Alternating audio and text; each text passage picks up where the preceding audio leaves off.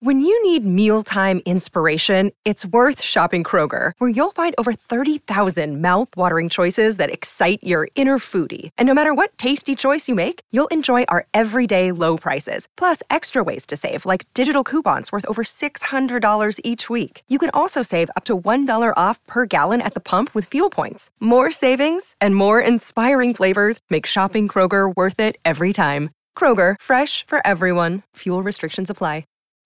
Hello, podcast patents. It's producer Mike here with a quick update.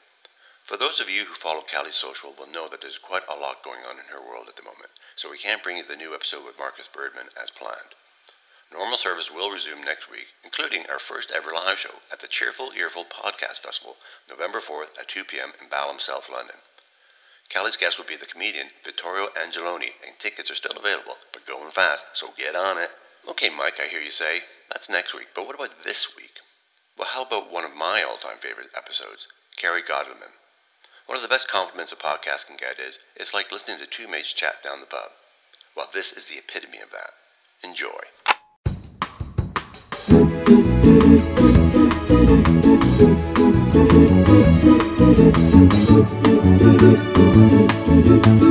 Namaste, motherfucker. Welcome to Namaste Motherfuckers, the only podcast where the worlds of work, comedy, and well-being collide. I'm your host, Cally Beaton, and this episode is called Wimples, Writing, and Wankers. And in keeping with the spirit of the podcast, it contains, as my guest today calls it, some plinky plonky talk about chakras and Buddhas and self help and stuff like that. The very first self help book was published in 1859. It had the inspired title of Self Help, and it outsold the other big book of the year, which was On the Origin of Species. Since the start of this millennium, mindfulness has apparently increased 20 fold. I've studied mindfulness a few times, and the first time I did a course about it, we were told it's not about falling asleep, it's about falling awake.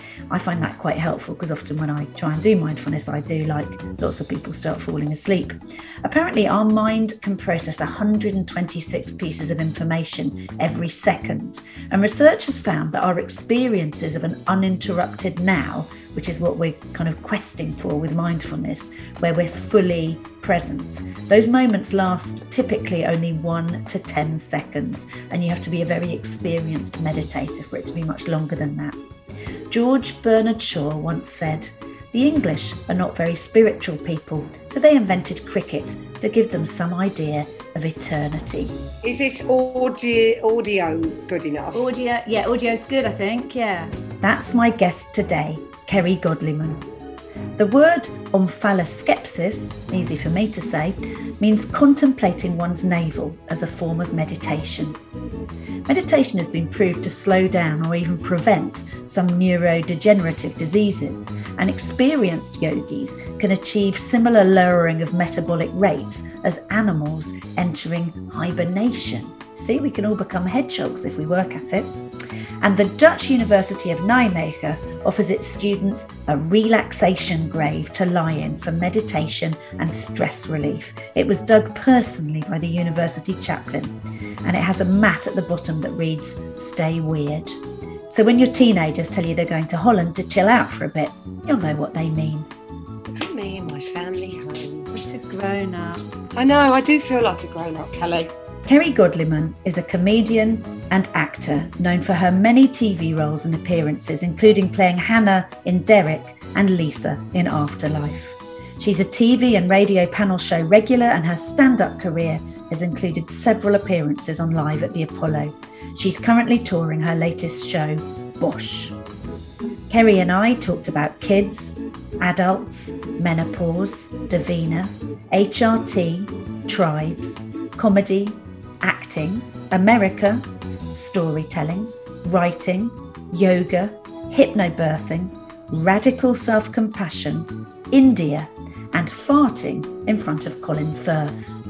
But we started by talking about what it's like being part of Generation X. I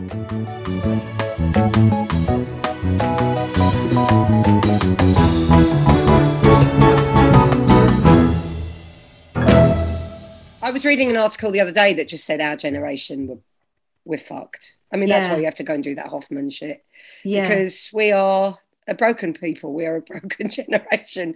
The hedonism that we did for our youth, I just predominant. I mean, I'm sure there are exceptions, but that 90s period was extremely hedonistic. good though wasn't it? i was working at mtv in the 90s and I, I remember some of it and i think if i hadn't got pregnant by mistake um, sorry jake if you're listening he knows it was slightly unplanned if i hadn't got pregnant by mistake in the 90s god knows where it would have ended but i suddenly had the late jake was born in 1997 so i had the last bit of the Ah. 90s where i had a sort of biological set of you know taboos in place and then i had to just slow down.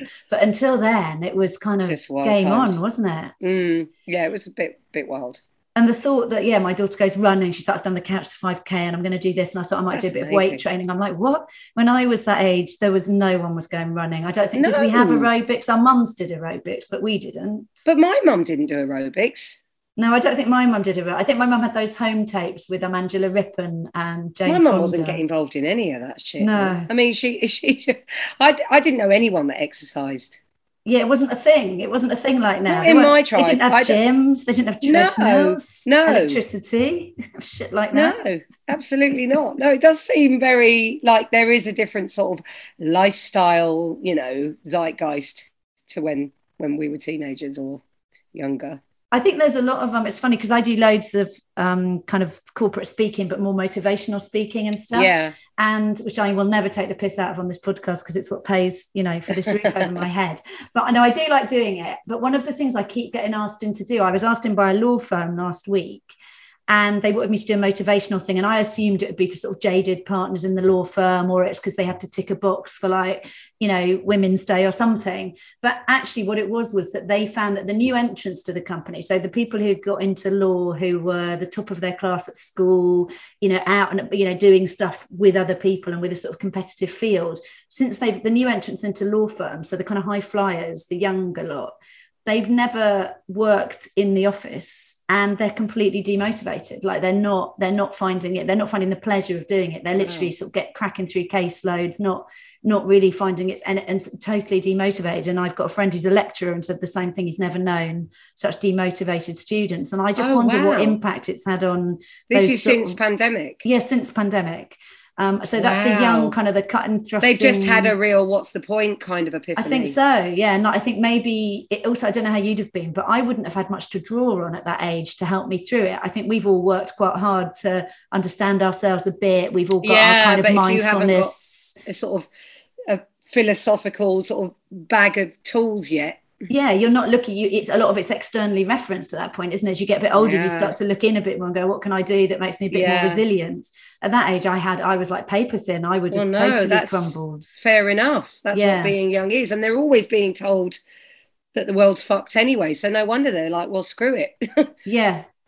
Yeah, there's a sort of an not maybe not an apathy, but I've definitely noticed that sort of even What's in my daughter who's really motivated, she's definitely become more of a procrastinator and a bit more like she'll drop the ball on stuff. And I think something's gone a bit sort of fuzzy around the edges. And it's happened to me with hormones. I'm very fuzzy around the edges. I can't tell. I think the Venn diagram of pandemic and menopause was a fucker, yeah, me be too. I. I'm doing that dance. Are you? Are you in the Yeah. per- are you in the I'm peri? in the Perry, yes. So I've started HRT now. Have you? What are you having? I don't know. It's a gel. Is it Oestrogel? I have a couple of pumps of that and some progesterone. Yeah.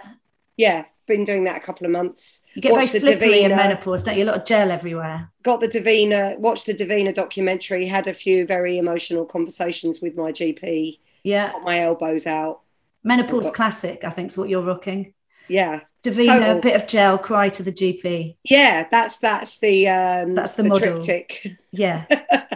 yes, where we have a kind of strange conversation where she tries to kind of persuade me that it probably isn't the perimenopause. Then I go back to my friend who's a bit more au fait with it all. She's like, "What the fuck is she talking about? Go back and make her give it to you. Yeah. Go back and got it."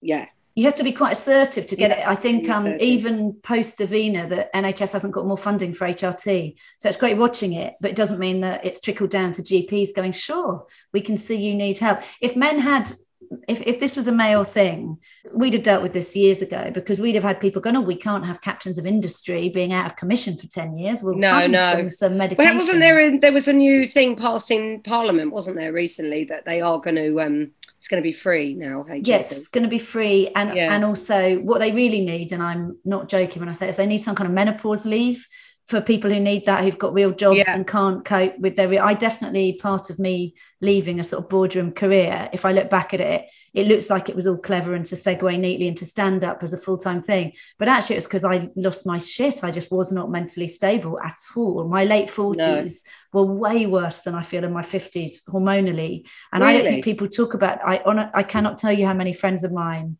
I don't think I could name a single friend of mine who is my age who didn't where the wheels didn't come off the bus in their late 40s. Well, I'm And in no my late forties about it. now, Yeah. and it's, this it's is the eye of the storm, Karen. Yeah, I'm talking about it a lot with peers, and it's definitely, you know, You don't a mean very- Piers Morgan, you mean people our age. No, I mean Piers, Piers. Um, Corbyn. yeah. Well, he's always very, very sensible. He's very open to all. all uh, Yeah, and he always has a very informed, rational viewpoint as well on everything. So he's helpful. Did he make you a banner to take to a yeah, Piers Corbyn and Davina have really got me through this. That's it. We're all going to be saying that. We'll be thanking them to our rocking chairs at the end of our days. But I do wish people would would know, honestly, would know that. And I wi- and I wish when I'd left my job that I'd said I didn't mention the menopause at any point. I was like, I'm struggling. Well, people didn't. I do think people Yeah. are talking about it more now than they they uh, they previously were. Davina can't stop talking about it. You know, no I one has know. And who else? Um, who's that one that was married to one of the Gallaghers? Meg, Meg's apparently a bit Yeah. of a uh, a menopause guru as well. Sadie? Frost can't get off it now either. Oh right. And then everyone follows this Dr. Newson on Instagram. She's yes.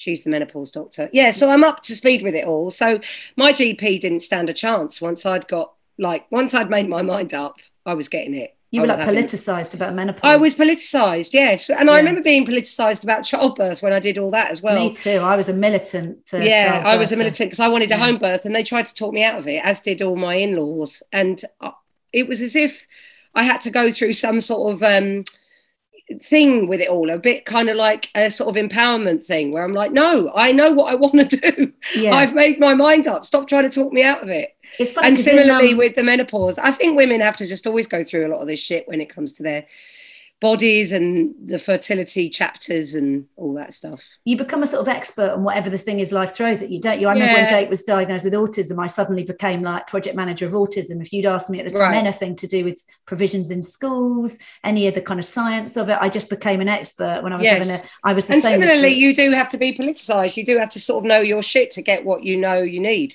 But then you feel i think that a lot of people mistake women being assertive for being aggressive don't they I, there was a study in um, silicon is- valley called the elephant in the valley which looked at how women and men were treated and um, i think it was 80% of women had been told they were aggressive and a Yes. similar percent of men have been told they were too soft and well, these things fascinate yeah, me. yeah I mean, my sh- I'm mm, without. I mean, you've beautifully segged into me plugging my tour, but my tour's called Bosh, and it is about that. That I have this Boshy nature, and sometimes it's funny, and it's you know I can use it comedically to effect, but I'm also a little bit ashamed of it, and I've always been told that I was strident, and I've always been construed as a bit aggressive, and that isn't necessarily obviously what I intend, and I think it is a gender thing. I don't think men get that. Like if women are described as ambitious, that's a little bit a bit of a put. You know what I mean? It's like it's meant a tiny bit derogatory. yeah a bit like when they say you're a handsome woman you're like i don't think that sounds quite right no, quite. Or if you've got a potty mouth, you think I don't think blokes get called potty mouths. Yeah, yeah, that's definitely the and we all know the old cliche on the circuit that you'll do like 20 seconds about you know genitals on stage as a stand-up and you'll be talking, why do you have to talk about your you know why do you have to talk about that? And then blokes will be up there talking about tossing off for 20 minutes and no one's like why did you talk about that? It's we should do a whole tossing off gig where we just all talk about tossing off. it'd be very easy A themed lockdown. evening. there wasn't a lot to do was there? So you know I didn't even have kids to bring up. Full-time job like a teenage boy. Uh, sorry mum and dad if you're listening. So is there in terms of I mean because I heard you do the um I love Josh and Rob's parenting hell podcast Oh, and you were one of the first on it weren't you And I had a row with my daughter on it it. was so good they couldn't believe that I sort of said keep it in. I didn't even say it didn't even occur to me to say take it out. And then I, Josh was like, I can't believe we didn't get a message from you afterwards saying, don't use that.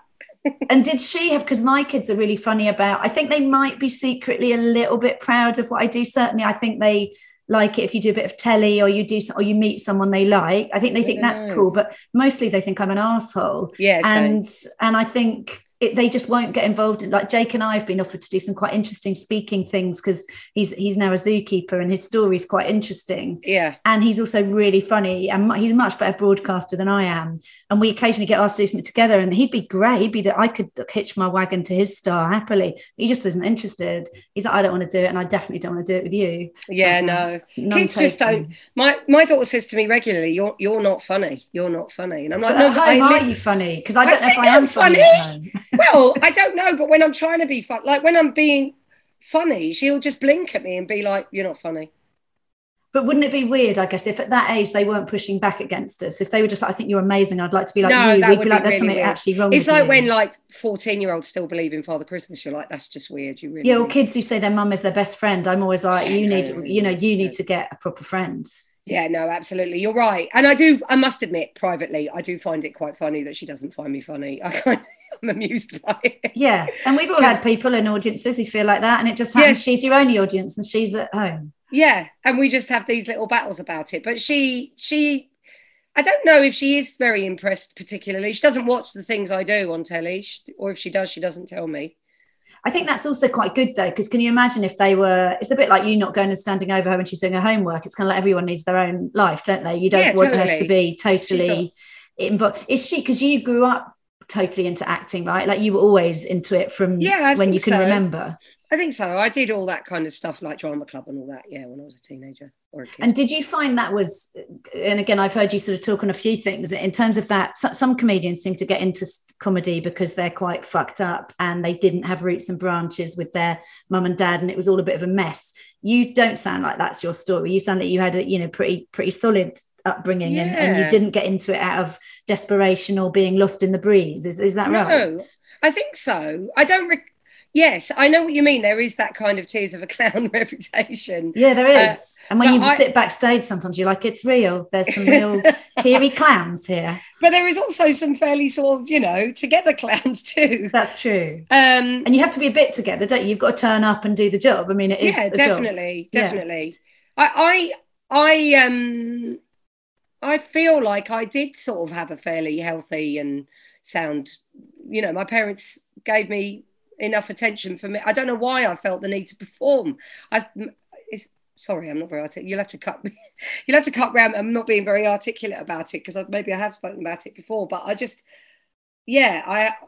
I don't recall a specific moment with regard to that sort of like I need to go out and make strangers laugh. I don't know what that's about. Did you need your tribe though? Because I think sometimes, like partly doing drama, I used to find that the place I most fitted in at school was with people in drama club, and when you did plays, and it wasn't yeah, all no, I your definitely, year and stuff. yeah, I definitely liked the tribe of like finding performers and, um, and then when I did do acting and was an actor, and then I found the tribe of comedians. Mhm. I was like, oh no, these are even more my people. you were I getting like- more and more niche. I was getting more niche. niche. I was like, no, actors aren't quite right. It's comedians Yeah. that I like. yeah, And I do, I do like comedians. I do find them pleasing people. I do I mean, well. complex, but but pleasing. It's just so weird, isn't it? You just have weird. Com- I think if you're open to what talk about what the world getting bigger and bigger when at our age and our situation for some people it gets smaller and smaller i love the fact that you'll be somewhere and you just have a weird a weird things happens either a conversation you have or something weird happens at the venue or you end up in a place you never thought you'd be yeah. and the randomness of it and people who are really open to that tend to be quite interesting people i think Yeah, no, definitely. And I think um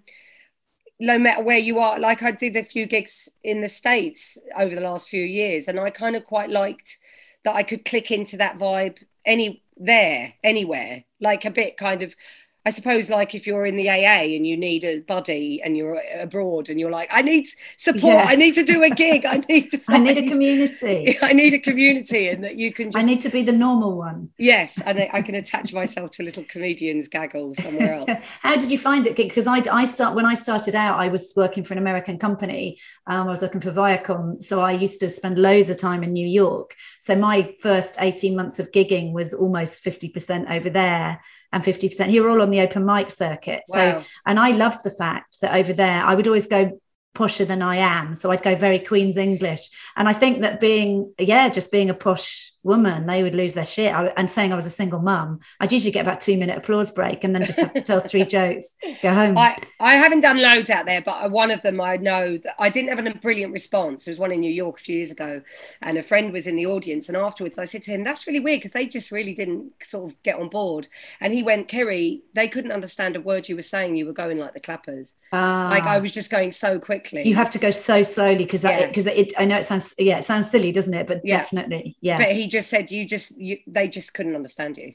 yeah. And then I did one uh, like two nights later and did go slower and it was fine. like playing an audio book on half speed yeah it was really sort of um i but that again that boshy thing in me i do always go like the clapper i mean like for years as a comic starting out it was always like slow down slow down always my notes in acting always was yeah fine but just do it slower even like when i got married i remember walking down the aisle and me and my dad sort of on double play like almost sort of galloping to get to my now husband like an old Charlie Chaplin film yeah, it's all a bit sped up. And like I just remember the woman who married us, like the priest woman, she just sort of gestured like, slow down, just slow down.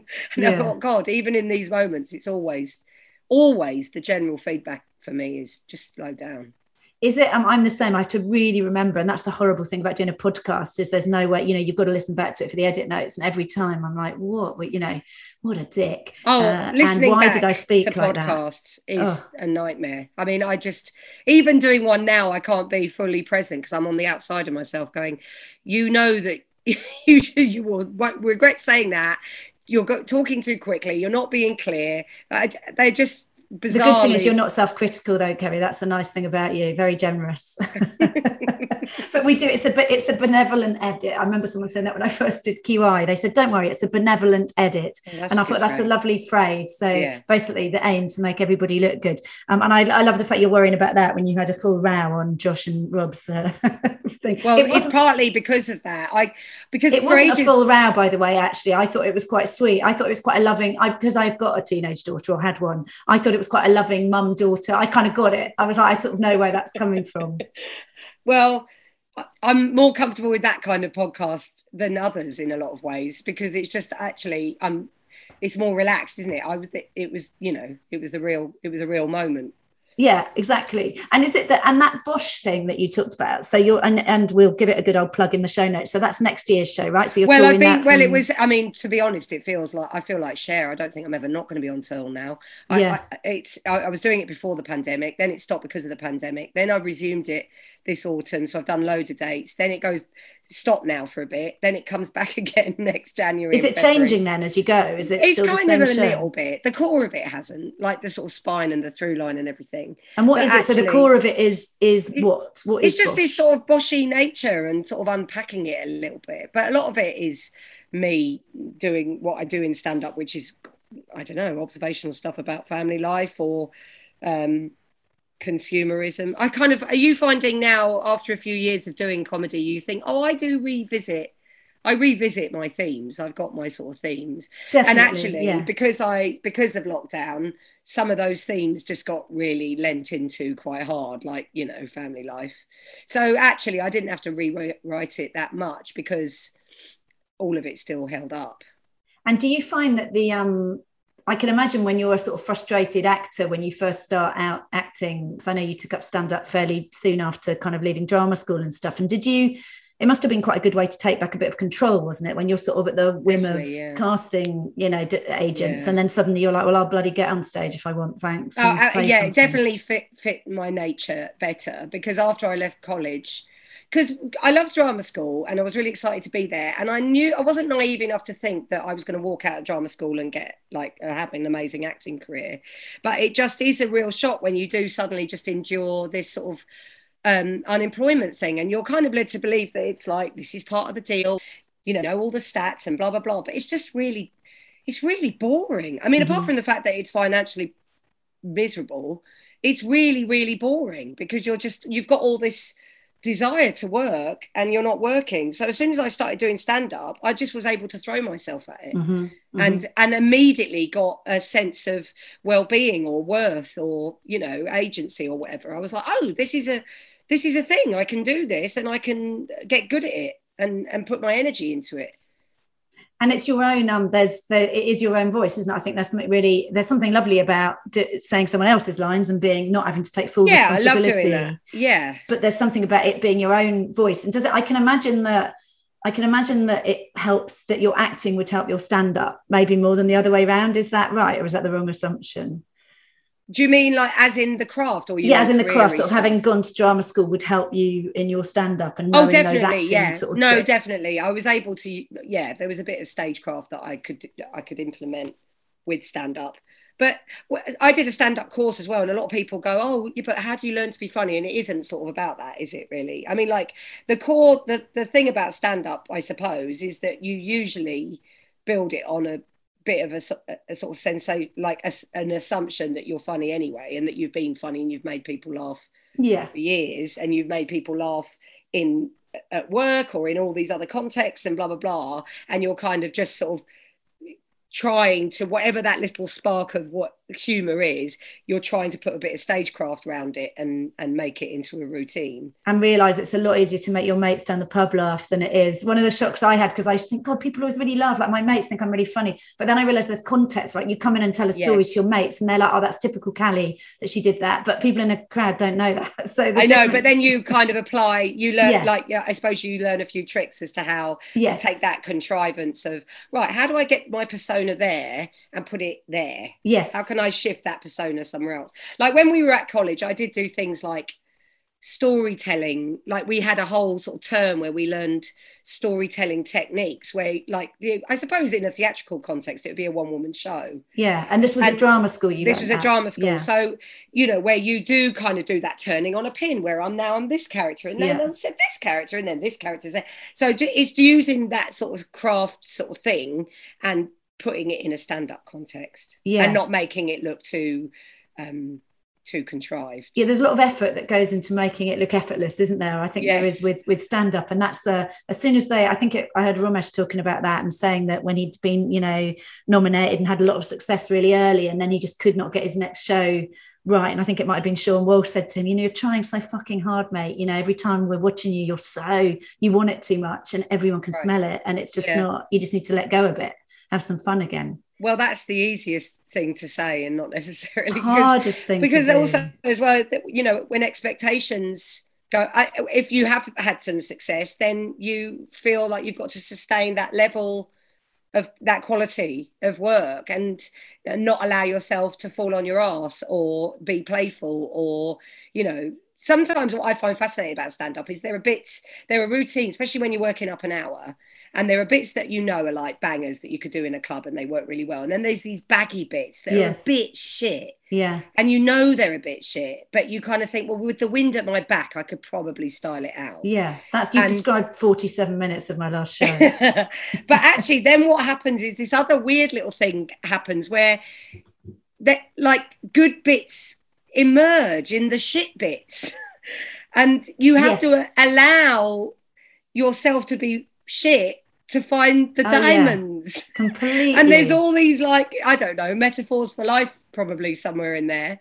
But you've got to hang out in that discomfort of shitness to find the gold yeah the walking walking towards discomfort which is Yes. such a and you get so much out of that I, I remember someone and you'll know you'll know much more about this because you're you're properly trained as an actor and i'm not but the kind of idea that with improv as well you go further into the discomfort and that if Yes. something sort Oh, of I follow the improv. funny yeah i hate theatre sports and improv and all that stuff because yes you're right you do have to yeah practice all those um you know techniques and and theories and All stuff. that wank. all that wank Yeah. all that pretending it's a brick is it a phone Yeah. is it a handbag i can't do i can't do that Yeah. but and yet i will apply those beliefs to stand up and evolving routines in a stand up context I'm definitely more of a performer than a writer for Yes, different reasons. So I come from sort of a different type of performing and hosting, but that's what feels natural. And I got a sense from you, you can you can land whatever you want because you've got a capacity to perform it.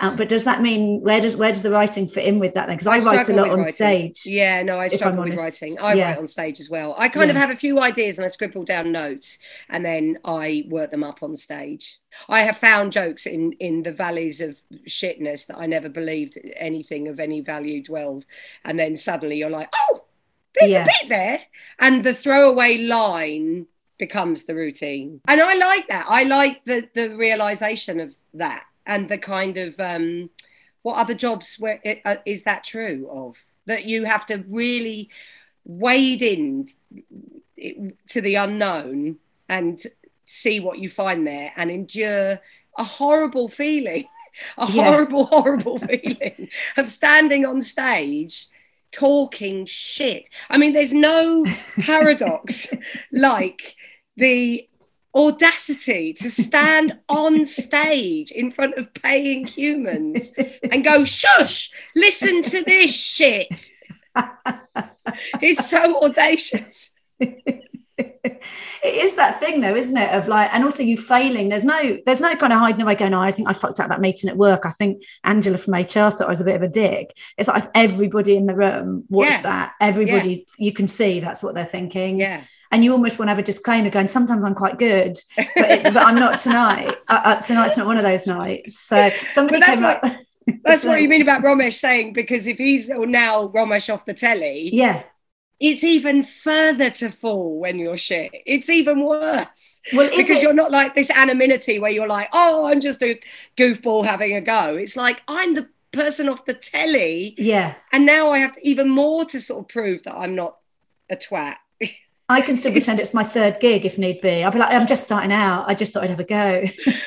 Well, I will pretend uh, new material is new material for a lot longer than it genuinely is. yeah, yeah, there with notes, even though you don't need them, like scattering around bits of paper so it looks authentic. I'm like, oh, these are just ideas I had on the way here, when in fact it was stuff I've been working. On. I think a lot of people do that, don't they? Yeah. And I remember lying at the beginning, like so lying to get gigs. So I'd pretend I'd been going longer than I had to get gigs.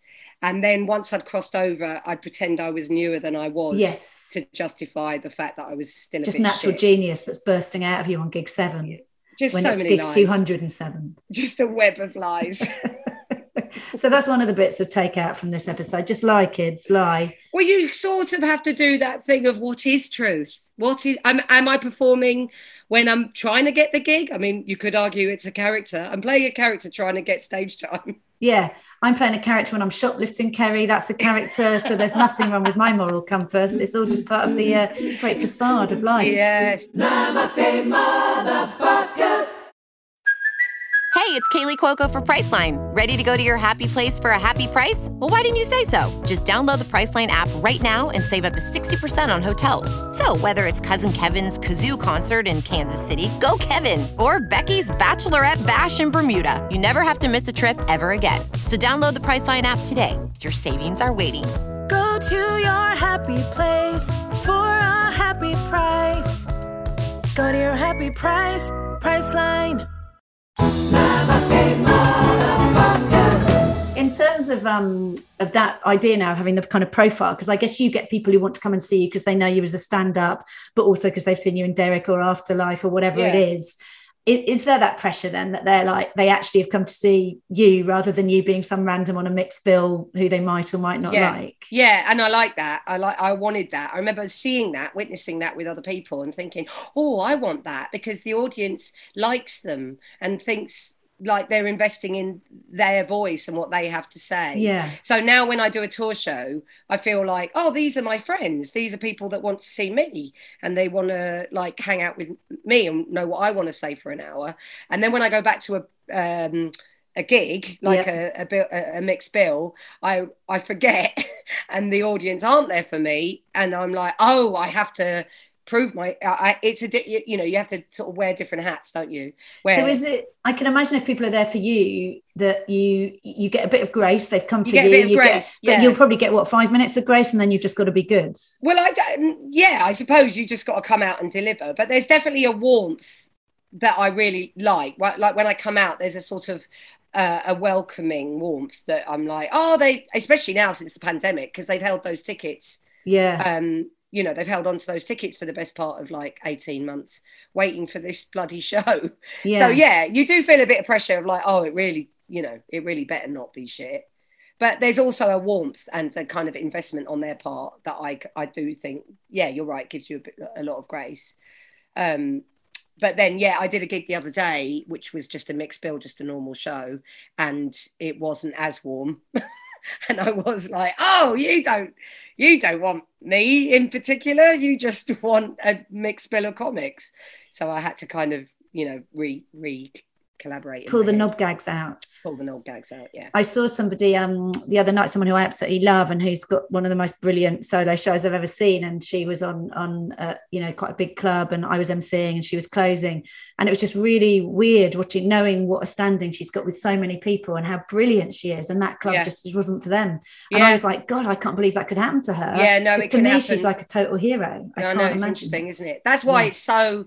I remember years ago, a comic saying to me, "It's just so lovely when you get to tour and you have got your audience, and they they do kind of you've got a bit of shorthand with them. It's just really, really lovely. It's like kind of what I wanted. Yeah. And so it's really great to ha- have it. Are you quite a sort of spiritual, self-helpy kind of person? Where are you on that?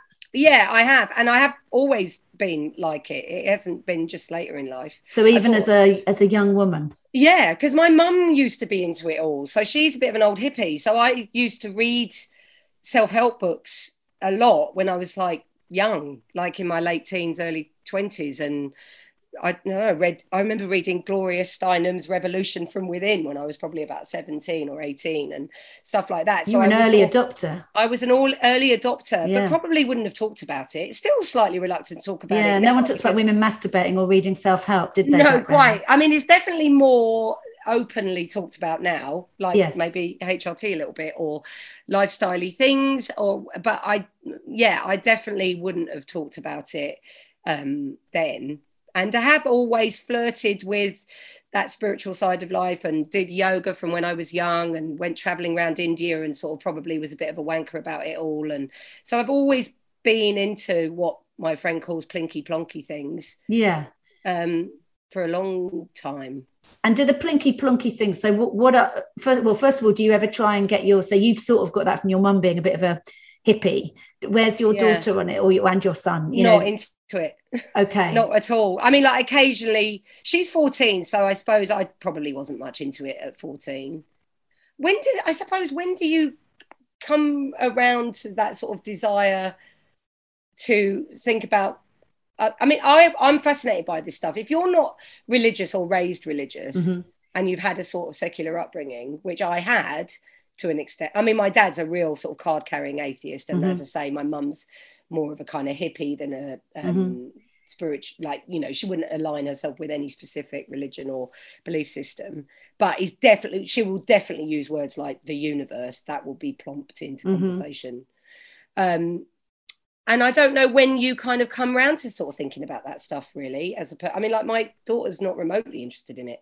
No, mine's not either. She really takes the piss out of me. She really Yeah. does all my kind of hippie shit and therapy. I've had years and years of therapy in and Yeah. out of it. And my yeah, I think my daughter just is like but oh, every generation has their own like my mum was sort of really into it and i probably just picked up a bit on it because she was really into it and i am a bit You were into it, universe light and she was full in universe. she was full Yeah. in therapy training Yeah. to be a therapist Yeah. all of it like fully that all that stuff really chimes, were a lot of wind chimes there kicking were about. chimes there Yeah. were joss sticks there Buddhas. were crystals there were buddhas like all that shit was going on yeah And there's not so many Buddhas and joss sticks I can see in your backdrop there. No, there's a couple of Buddhas kicking about. there's always Buddhas kicking about. There's a few like Ganeshes. Like I do like all that stuff. Like I will, but now there's this new sort of um angle on it, isn't there, about appropriation and stuff Mm. like that. So Oh, you should It's see what I got for calling this namaste motherfuckers. I got some proper Oh, namaste hating. And do you know you what got- namaste means? And Oh, shall I tell you my Mm. favourite Namaste to- story? So my Yeah. friend, um, she, she's lovely. She makes me laugh. So she emailed this yoga centre inquiring about some classes, and then they answered her and signed off Namaste. Yeah. So then she answered them back, "Dear Namaste, thank you for your." Your prompt reply. Reply. Did they correct her? No, but when she told me she'd done it, I really love that. Dear Namaste. Namaste. thank you for your prompt response. it's like a sort of automated call center, isn't it? Where they'll just get whatever the last thing is you said, Yes. and uh, that's your name. She just now. assumed their name was Namaste. yeah, I definitely got some. I think people do get. Also, it's almost like virtue signaling. It's like my bit of like the yogi community is this, Yeah. and you don't have any right to be in it because Yeah. you don't get this thing, and it can be quite a bit of sort of one-upmanship. There's nothing worse than a sort of earnest self-help uh, who doesn't really want you to be in their club, but wants to show No. you why you. well, the problem shouldn't be. talking about all this stuff like spirituality or um, any of these things that we're talking about is that they they massively suffer in translation. Yeah, they do. So, you know, you, the minute you sort of try and articulate what you get out of it or the value of it, it, it just falls apart because it's not something, it's just something that I construe as sort of private, really. yeah, you can sound like a real smug dick very you just sound like a dick or you sound Yeah. like you're telling people what to do. Yes. Like sometimes if other people seem like they're having a tricky time with something and you're like, well, I think you should just breathe. Yeah. You just sound like a wanker Yes. who's not grasped the extent of their problems. and I think people know. often want to take you down for. I know when I did um I did a master's in neuro linguistic programming years ago, and people get really opinionated about NLP. Yes. Yeah. And I I didn't really feel I didn't feel ambivalent because I spent years doing it, but it's not a thing that I feel evangelical about. I don't use it like a weird trick. I'm not trying to be Paul McKenna. And No, but don't find people that I- more since cognitive therapy aren't people a bit more on board with NLP? I think people still they they kind of want they want you to be evangelical about it so they can take you down and say it's actually not as good as you think and and, and I had a really bad experience with it and and I think people are quite taken aback when I say I- it's it's a thing I find interesting. I probably Yeah. do use it in some ways that I don't even think about, but I'm not evangelical about it. And if you really No. hate it, that's fine. Hate it. Don't ever I do mean, it's with it. fascinating. I mean, like Yeah. I, I, I'm, I'm a bit like my mum, I suppose, in that cherry picking way. Like I will dabble in a bit of Buddhism and I'll dabble in a bit of yoga, and I'm quite open to ideas, and I'll take what's useful to me at a given time. And sometimes I maintain it and sometimes I fail and drop the ball with it and it is I you know I've got better over the years as I've got older of not trying to not over analyzing it I'm just I take what's useful and and dump what's not I suppose Well, that's kind of all NLP is. I mean, that's the funny thing when people get that's all it is. It was everything that had preceded it put into a sort of melting pot that was a bit more accessible. So it took Yeah. all the principles of other psychological approaches and put them in a sort of kit form that then did get used as a bit of a twatty technique in businesses and stuff. It got a bit sort of David Brent, I think, the way it was used. But if you look at the principles, and all we're ever doing is evolving any individual, we take everything we found out and read and done and tried. And it's Mm. human instinct to go, well, that bit works. I like it. That's Exactly. like evolution, isn't it? I'll take the Yeah. things I like that help me and I'll get rid of the stuff I don't like. And it's all quite personal. And sim- I mean similarly what I was saying to you earlier about like home birthing and hypnobirthing and stuff like that and I know that some people were like I remember it really stressed my mother-in-law out and uh, I'm talking to her about meditation and like mindfulness and stuff like that and she she sent me an article that she'd cut out about how it can trigger depression because you know it sort of it, you'll be uh, accessing things in your mind that maybe you should leave alone and it's really like complicated for people. You shouldn't really sort Yeah. of tell people what to do. You know they'll come to it or not in their own time or if they do or don't you know. Was, i was surprised that even something as like useful as, and basic and simple as mindfulness to someone else could be A threat. It's, threatening yeah it's almost or- a threat, isn't it? And I think it's I think people maybe think that it's like a cult or something. Like you do something and you're going to be like, yeah, I went on this mindfulness course and I've been told to recruit you now. yes. So when we start talking about it, actually, Yeah.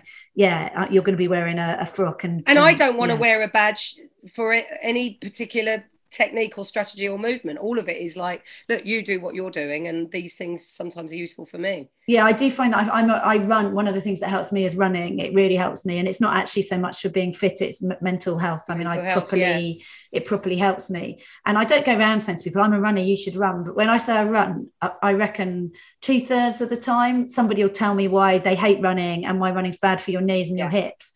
And I think I really that's fine that you hate Yeah, running. do I hate thing. swimming. Yeah. That's great. You know, don't worry Same with it. yoga. If you Yeah. tell people you do yoga, they, I mean, I do yoga in the most casual kind of like, I do that yoga with Adriene, I like online Yeah. thing. And really, I just like hanging out with her. Sometimes Yeah. I'm just sitting cross-legged breathing while she's like working her ass off. Yeah. But I'm just That's ideal, sort of that approach to yoga. hanging out with this woman who I pretend is my friend in Texas. Yeah. But you know, it's it's just it, I'm not like strident Yeah. about any of it particularly. Yeah. You're not just- stridently smug. no, I'm not stridently doing uh stridently meditating is a paradox. I do. I sometimes think I go to Pilates to. Um, I I think it's for the company of women. I miss there being. I used to love when I was part of the kind of school run community when I was always Yeah. working. But you have that. You know everyone in your neighbourhood if your kids go to local state schools, right? And you're Yeah. sort of part of something. And in the days my kids were young, it was primarily women who did the school run, not exclusively. And and I didn't do it all the time. My kid's dad did a lot of it. But I I realise now when I go to Pilates, it's that same feeling. There's like women. They're not always the same women, but the sort of chat that goes on and just being in the company Yeah. of those women for an hour. I think that's as good for me as anything I'm doing with my body. well, if you wear a baggy t-shirt to Pilates, you don't even really have to do it. Like I don't think anyone's doing know. anything at Pilates. I don't think anyone knows what their pelvic floor is or why we're there or why we're paying so much to be there. We could just be in Starbucks, to be fair. Yeah, it's like you- you're like, I'm doing it, I'm doing it. It's just internal and very. And they say. Can you feel it? You're like, Oh, can I feel it? Oh, yeah, my sacrum. I don't know what it is, but I think my sacrum's had a full flex. My lower chakras are really tightened up. Oh, they're on fire after that. Thank you. Well, I'll take them. I don't even know if I can get home. They're so excited. If you had to sort of encapsulate what your formula is at the moment for sort of well-being and being okay, what are there sort of things you do? A few things that you do rely on, Um, apart from I- not doing podcasts like when I'm when I'm beating myself up for some failing or another, I do try and remind myself to be kind to myself. Yeah, and that when people have said and friends that are on similar paths or have similar life views you know if you're ranting to a mate about something you fucked up um i when friends say just be kind to yourself and i'm i do you know i think that's a nice thing to do self-compassion. yeah self radical self-compassion yes Wow. just be Putting the bush into self-compassion. yes yeah there's a brilliant podcaster a woman called tara brach a, a buddhist Yes, I love Tara Brach. Yeah. So that's like a real. I listen to her every week, and I get a lot from that. And that kind, yeah, I do like that kind of radical compassion that she sort of, you know, encourages people to practice. And yeah, that would be just that kind of calm down, be kind to yourself. You know, life can be hard enough, and if you're giving yourself a shit time, you know, if you're the person that is beating yourself up, then all is lost. You know, you have to sort of look after yourself, don't you? I remember um, them. Just I can't remember what it was because I've tried so many different like courses and mindfulness. And if there's any crap out there, you can pay something for and go off and see if you can better yourself. I've done it, and uh, to varying degrees of success, I would have to say. But I remember the first time anyone talked about self care, someone said to me, "So what do you do for self care?" And I couldn't even unpick what it. I'd been a single mum for 15 years by then. I was like, self care. It hadn't even occurred to me that that was an option. I was I, just I like, mean, it's such yeah. an oversight, isn't it? Oh, I totally. all I couldn't these- even think what it would look like. I was like, how would that? What would? I No. could not think what it could be. I'm sure if someone had said that to me in my heightened moments of like self-flagellation, I'd have just cried. I'd have just been like, "What do you mean self?" yeah, I think that is what You I did, and they were like, "That'll be 120 pounds, please." I said, "It's nice doing business with you." They gave me a few lentils, and off I trotted. It seems so easy, doesn't it, as a sort of like philosophy, but just be kind to yourself. And it's the whole metaphor that I'm sure has been used a hundred times. If you're on a, you know, if you're in turbulence in an aeroplane, you don't take the oxygen mask off and put it on someone else. You have to put it on yourself first before you're of any use to anyone else. So it's like you do have to look after yourself, and then you can be better for other people. Yeah, that's what I tell myself when I'm incredibly selfish in regard to my children. But like, no, but you see, you've done that thing. I know. You've, you've said it's selfish, and it isn't. You Yeah. know, like when you're young and hedonistic, your identity is all bound up with being like, woo, party girl and whatever.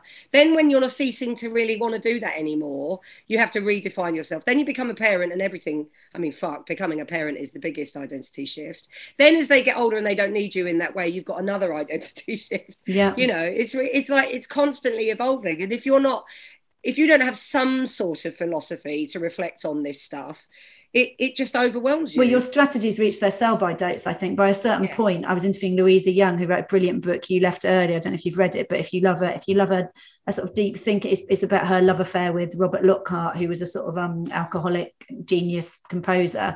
And it's just the most beautifully written. It's really funny, but it's the Wow. best depiction of alcoholism I've ever read. And I've got a propensity for dating alcoholics, so I was really interested in it. And I, Uh-huh. I interviewed her yesterday, and- and she's slightly older than me. And we were talking about that, that your strategies that got you through 20, 30 years yeah. do reach their sell by date. And if you ha- if that happens to be alcohol, that's when it's going to bite you in the ass and mentally and physically you'll start to collapse. But we all have it with something else. It's food or it's overwork or it's we've all got a thing that we've used to cope. Totally. Yeah. And and we can't judge alcohol or drugs any more than food Or or consumerism. That's my thing. I Consumerism, mean, I spent like two hours yesterday looking at jumpsuits online. Oh, like, that, but that's actually a very good use of. I mean, that could be one of your tips. happening? I was like, what are you hiding? well, what Tara Brach would say, what are you numbing? What are you numbing here?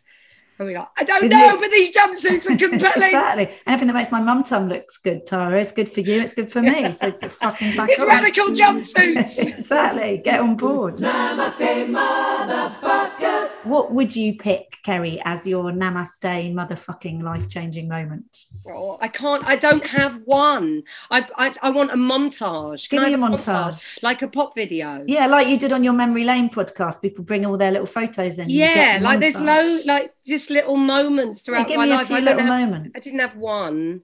I, I don't know. I think things like I think I, I panicked a lot when I was a teenager. I was quite anxious. I used to have like anxiety, what we now call what do we call them now? Anxiety uh, um, episodes or Yeah. whatever. Yeah. But I, that panic attacks and things like that. And I can remember my mum trying to get me to grasp the notion that my imagination is kind of arguably a little bit in my control. You know, when you just think, Yeah. I, I am at the whim of what pops into my head, and then someone suggests the notion that you can control it Yeah.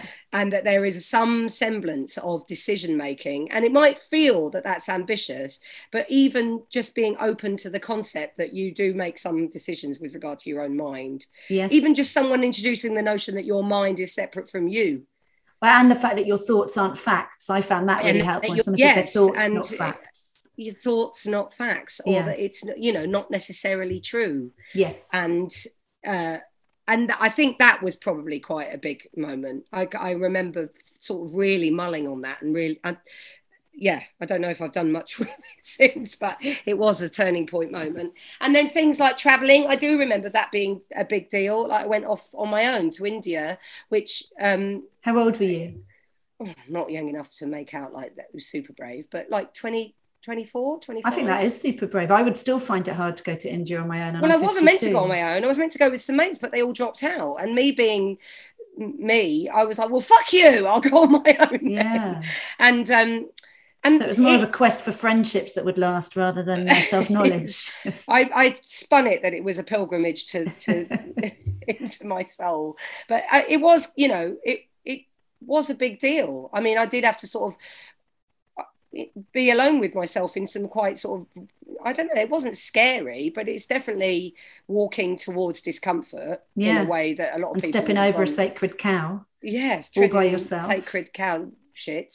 Um, yeah, I did feel quite alone, and I think there was a value in it that, you know, now looking back, I'm like, yeah, you definitely shifted a lot by doing that. You became sort of, I think that's what I wanted from it. I wanted to shake myself out of a complacency or something like that. But again, similar to your Ricardo um, story, you think, oh, this just sounds like middle class wank. I mean, you know, go traveling with stick a bindi on and go around India with a backpack and how sort of middle class can you But get? it's about your world getting bigger. I do actually think that, you know, joking aside, one of the things that's gone a bit wrong, a bit wrong, she says, understated the last 18 months is that everyone's world's got really small. And anything that helps your world get bigger, whether that's physically traveling somewhere or just being curious about Well, something having all yeah. your like all your belief systems upturned Yeah.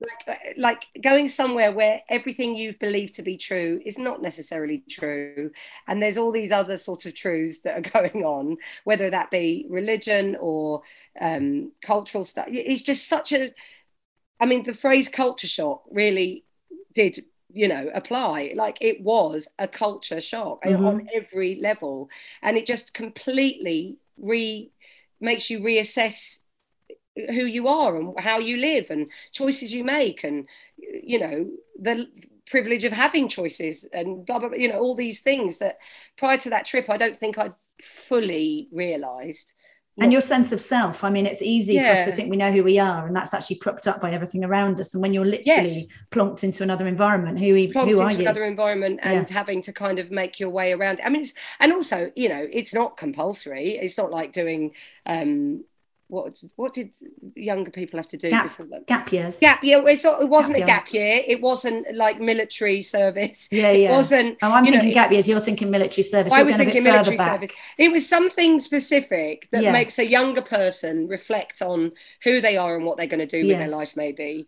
And there was a value in it that I think was really useful at that time. yes And um, so you're comparing going to india as doing military service and that's what we're going to take Well, this. no we're not. no, but you know what I mean. I Just do. a kind of like a transition from maybe youth to adulthood. yeah or sort of coming of age and there is a Coming lot i remember age. reading that um it's probably really unpopular now for, good reason um but there was a book called bringing up boys that everyone was reading when jake was about eight. I've so we're talking that, 15 yeah. years ago and again i'm Yeah. sure for many reasons it's very sort of binary and lots of things probably wrong with it but one of the things that made sense to me not specific to boys but was that idea that you used to have coming of age trips with a sort of role model an adult role model who wasn't your parent and you Yeah. went and found yourself vis-a-vis other adults and worked out where you were and actually that regardless of gender those that that experience where it's you in an environment where you're not defined by your your legacy as a child there is Yeah, some yeah. real power in that i think and you get that Yeah. don't you if you travel you suddenly have interface with loads of different influences Yes, and you're completely out of your comfort zone. So you reassess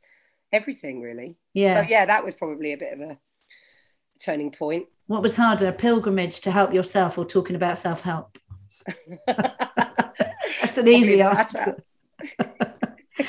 it's just very hard to articulate these things and having that wanker filter going on in your head the whole time, isn't it? Really, i think that because yeah, to be sincere about things of this nature, Yeah. when you're a comedian, I know. is the worst. That's why it's called Namaste Motherfuckers because it Yeah, sums it up. I do really believe in. well I, I stuff, love this podcast but- i love that you know it really appeals to me because it's two things that are like massive in my life and i'm like how are you going to surmount that But they do coexist, right? I mean, I've sat in doing, I, I've, you know, some of my darkest moments. You have really funny observations about yourself, right? You see it happening. You're in the depths of it. And I, when all those empty nest horrors happened, I was still able to look at it and go, "You fucking idiot!" Sitting crying because you can't, because your daughter's school bars have come up as a favourite on Ocado, Yeah, and you yeah. think that that's that merits a full collapse. Is it Simon Amstell does a bit, doesn't he? It, maybe it's Simon Amstell about sort of cracking jokes in his therapy, and his therapist saying, "You don't have to be funny here. You know, we don't need you to be funny here, or whatever." And he's like, "What?" I know. No, that's I. I mean, that perfectly sums up how I would be in therapy. I would, I would, you know, just naturally attempt to make the therapist laugh. Yeah, and then all they want to know is what your motivation is. Yeah, my favourite therapist um, was called Yoda. She wasn't, but I was called her Yoda. Once to her face by mistake, but normally behind her back. But she, yeah, she would always be like that. She was like, and, and you're trying to make me laugh because, and she would just keep diving into it. And I was like, oh Christ, like Yes, a really like, bad you know- Saturday night crowd. Absolutely, I, I would be the one farting on a silent retreat without any doubt. Yeah, I think everyone farts on a silent retreat. It's one of the reasons people are scared to go. It's not they're not talking; it's the what noise, and also your tummy. The noise your tummy makes by the time you're 52. It's a lot of noise. It's like nothing. There's I, never um, silence. I once farted in front of Colin Firth. That that happened. Did you? Yeah. Is that the name of your autobiography? No, but I sort of think I need to sort of unpack it as a kind of like the shame, like sort of unearthing levels of shame that I didn't know were available in the human experience. But I wonder I how he's talking about it. Maybe No, it was I a don't think he remembers it. I just think he's a very. Um I, I, I was so lowly to him. I just don't suppose it even registered. Were you on set when you farted? yeah, I was on set and I had like one day's filming. Like I had one line in a film probably paying some sort of servant and he playing some sort of gentleman. So you And just let one go to get yeah, some just attention. Well, no, it wasn't No. intentional. It was nerves. And I don't think I've ever felt so mortified in my life. See, finally, we got to your namaste motherfucking moment. Maybe that was my namaste motherfucking moment. Farting in front of Mr. all this fucking India shit you tried. Yes, all this fucking spiritual plinky plonky shit. And it was discovering something about surviving farting in front of Mr. Yeah, the first guff, which not many people have lived to discuss afterwards. Yes. You know when you've been that low down in the gutter and survived it, you'll be okay. Yeah, exactly. Well, that's good. That's our life advice sorted. And what's your favourite joke, Kerry? Uh, one of my favourite jokes is what do you call a nun with a washing machine on her head? Systematic. Excellent. I'm not normally one for a pun, but it's got a nun in it, and I do. Everything with a nun and a pun. Yeah. That's gold. And then I thought it might suit this podcast because it's sort of a spiritual lady, a lady of God. yeah, sort of she's made some lifestyle choices that I find very admirable. That's a full commitment to to a lifestyle, isn't it? it's a real full A nun. Um, commitment. I don't know what's worth the celibacy or the outfits. I wouldn't like the outfits, would you? I'd you love wouldn't be able to be googling would take- jumpsuits. I wouldn't be able, well, I'd be happy to not Google jumpsuits ever again. I would wear a wimple now quite happily. You'd wear a then I wouldn't wimple and a heartbeat. Hair cuts, wouldn't have to worry about fringes. Look, you've got fringe and I've got fringe. Yeah, And my fringe. I can keep. upkeep. I can keep it. I cut my own. Do you cut your own oh, fringe? No, I did in lockdown, but it was a fucking. and I always cut my, as you can see right now. This is also unwashed for about seven days. I've, I'm And really imagine pushing. if you had a wimple, you wouldn't have to worry about any of this, would you? No, I don't want to have a wimple. You can't talk me into a wimple. Well, I I'd don't want to rather be have a wimple Catholic than- or a Christian. I don't want to fully marry Jesus. Is that what it is? I think you're meant to have a. I think you're meant to be fairly faithful to Jesus. I don't think No, you're I meant to don't have a lot to of have lovers. to do that. But sartorially, I'd quite happily get involved. you could just get the outfit, Kerry. That is an option. yeah, but then that would cr- create all kinds of problems, wouldn't it? It'd take a bit of to explaining at the start of your shows, especially the club gigs. people would come When up people aren't there for with you. certain expectations, and I'd be like, "Look, I know I'm wearing it. I would just not outfit. mention it. I would just. I don't let it- believe in God." I would just have it there and just never reference it and just see what the fuck happens. So that's my comedy advice for you. And um, if there was one bit of life advice you could give to anybody listening, what would it be? Oh, I don't know. I can't give life advice. Be yourself. Be kind to yourself. Eat your vegetables. Don't be a cunt.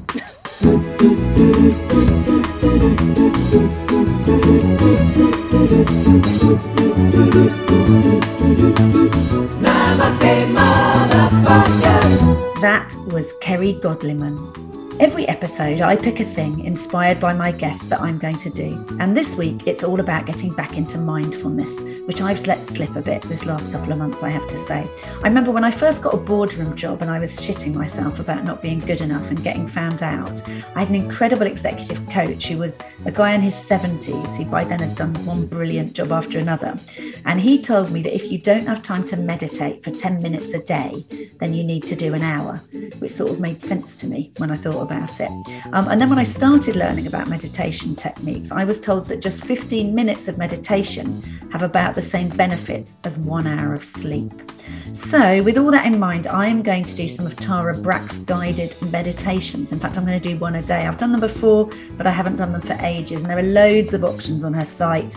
There are lots of guided meditations that last about 20 minutes on average. There are a few shorter and longer ones, but we've put a link to all that in the show notes. And namaste.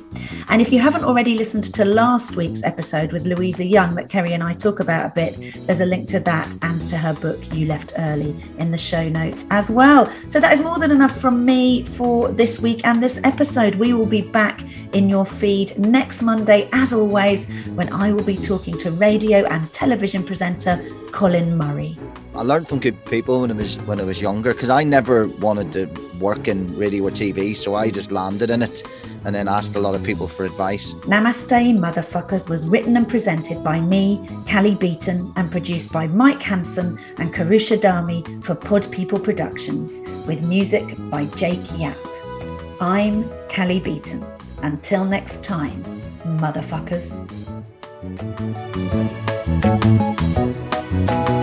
Namaste, motherfuckers.